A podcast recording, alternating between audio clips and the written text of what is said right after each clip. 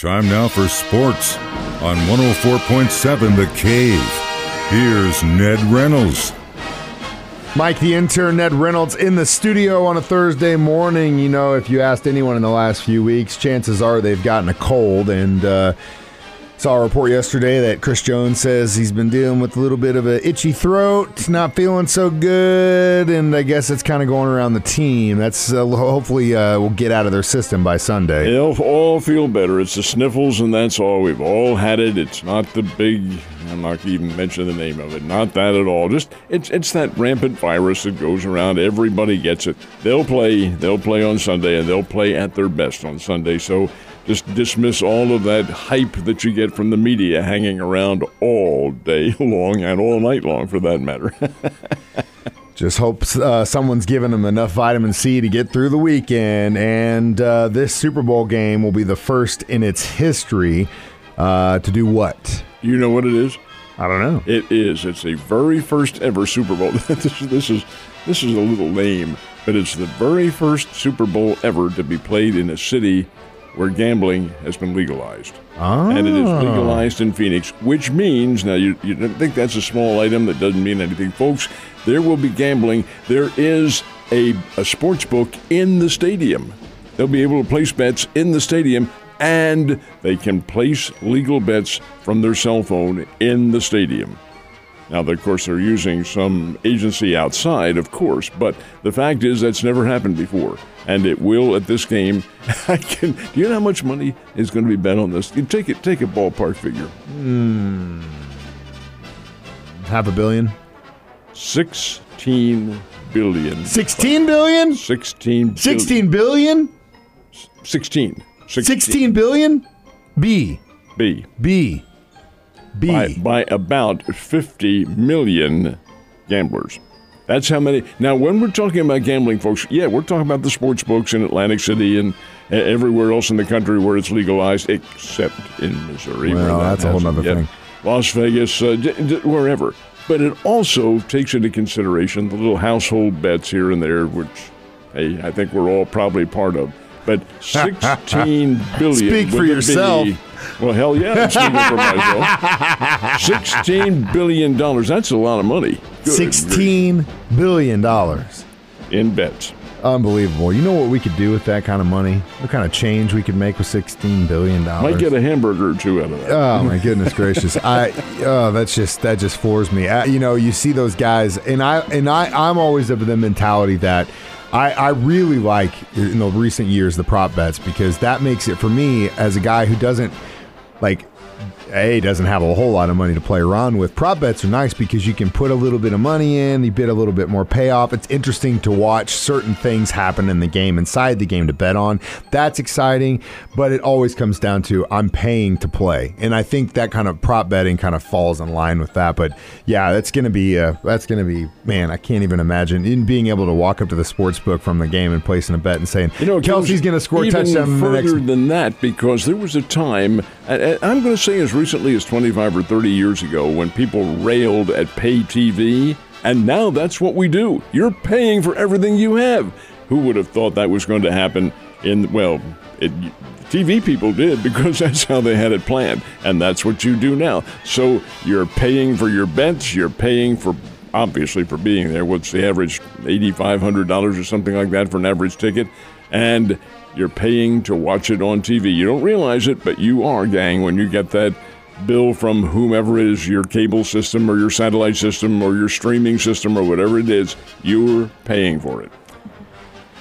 Can't believe it's 16 billion though. Still, I'm still. I gotta go back to that. That's just that's just staggering. All right, uh, were they going to be uh, playing the game next year in another place where you can gamble uh, Damn legally? right. Damn right. Where's that going to be? Happens at? to be Allegiant Stadium in Las Vegas. yeah, I know. I know. That's gonna be that's gonna be something uh, for the uh, attendees in Vegas. You know what? I, I can just see the scenario now. You're playing in Vegas, which is where they're going to play in in the 2024. the sign will say, "If you're not betting on this game, you're not allowed in." Yeah, that- it's kind of like when they go to the cocktail waitress when they come through the slot machines. If you're not playing, you're going to have to get up and go, sir. so I know you were at Great Southern Bank Arena last night for the matchup. Uh, how'd the Bears look? This was one of those games in which you're pulling hen's teeth because it was it was uh, Belmont, the visitor, dictated the pace in this game. The Bears got a key player back in their lineup after a couple of weeks out. That's Donovan Clay. He's in his senior year. This will be it for him. He's been out because of illness, quote unquote. Never did say what it was. You have to suspect, however. Be that as it may, back in the lineup, and it made a difference in the team. They were able to run more patterns than they had been, and as a result, the Belmont team, which is not as athletic as the Bears, but it's still pretty good. They're one of the better three point shooting teams in the country, and they had a devil of a time trying to make any three pointers last night. It was the Bears defense that pushed them out beyond the perimeter, and it made a difference. Final score is Missouri State 69. I'm, I'm sorry, Missouri State 61, and Belmont had a, a Nashville, Tennessee 59. The lead changed hands two times. Where was the game won? Not with superior shooting. Both teams shot about the same. Both teams shot about the same three pointers. They both had about the same in foul shooting. But Jonathan Mogbo, who's in his sophomore year with the Bears, he's about a six-nine, real thin, but powerhouse and very aggressive on the boards, had for him a career high 19 rebounds. And that's where the game was decided on that defense. Mogbo, not a big offensive player, but he did have a dunk with eight seconds remaining that put the Bears over the top. 61 to 59. It's a game the Bears had to win, and they did. Now, does it boost them in the standings? Well, yeah, it certainly doesn't hurt them any. But the fact remains that uh, they they're going to have to win everything from here on in just to maintain any hope of being among the first four in the Missouri Valley Conference. Those teams get a bye in the first round of the tournament. Everybody else, all eight other teams, play on Thursday, which means if you're going to win the championship, you win four games in four days, and that is really tough. Really, really, really tough. But hopefully they can do it. We'll see. Missouri Panthers and Lady Panthers when they play again. They are playing tonight over at the O'Reilly Family Event Center. Now they're playing Maryville.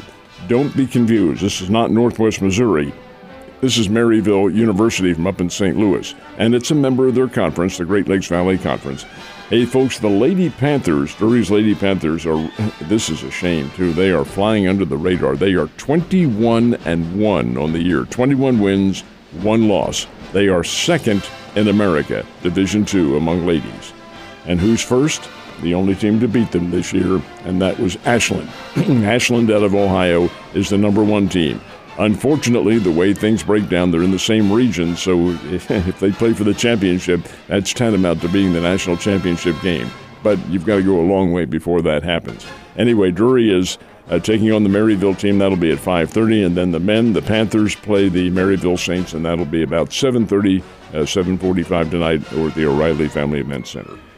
Get out and support those Lady Panthers, man. That's some really cool They're stuff. yeah, good. big time. All right, uh, it's crazy. Um, just a couple months away from spring training and less than that. Oh well, yeah, but I mean the pitchers and catchers are going to be reporting really soon. Speaking of pitchers, though, Cardinals got a new one in the bullpen, didn't they? They did. They got a guy from the Kansas City Royals, and you, when you hear the name, you're going to say, like I did, who? Anthony Misiewicz. He comes over from the Royals to the Cardinals. Now, he was with the Royals last year. He's a lefty. That makes a big difference. Kid out of Michigan State University. Not a great record. He had one win and two losses for two teams last year. He was with the Mariners and the Royals. Cardinals take a chance. They're giving up what are called, quote in the media, cash considerations. you know what that means? That means if he doesn't make the team, you're going back. so the, they'll they'll see what they owe the Royals when, uh, if and when this kid makes the team. But Anthony Misiewicz, a lefty, and you know he had an earned run average of 4.11. He could find a place, but spring training is going to be pretty important for him. Yeah, we'll see how he develops. Ned, you have a great Thursday. I'll see you tomorrow.